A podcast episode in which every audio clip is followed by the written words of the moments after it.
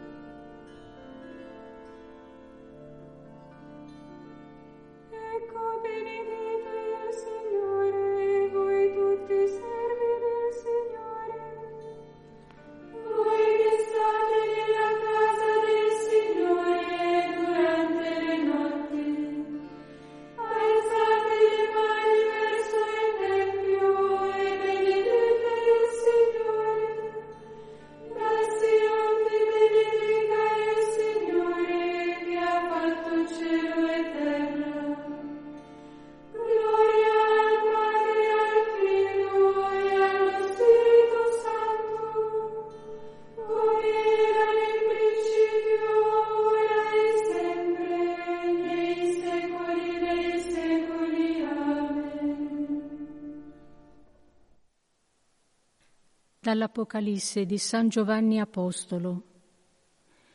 Gli eletti vedranno la faccia del Signore e porteranno il suo nome sulla fronte.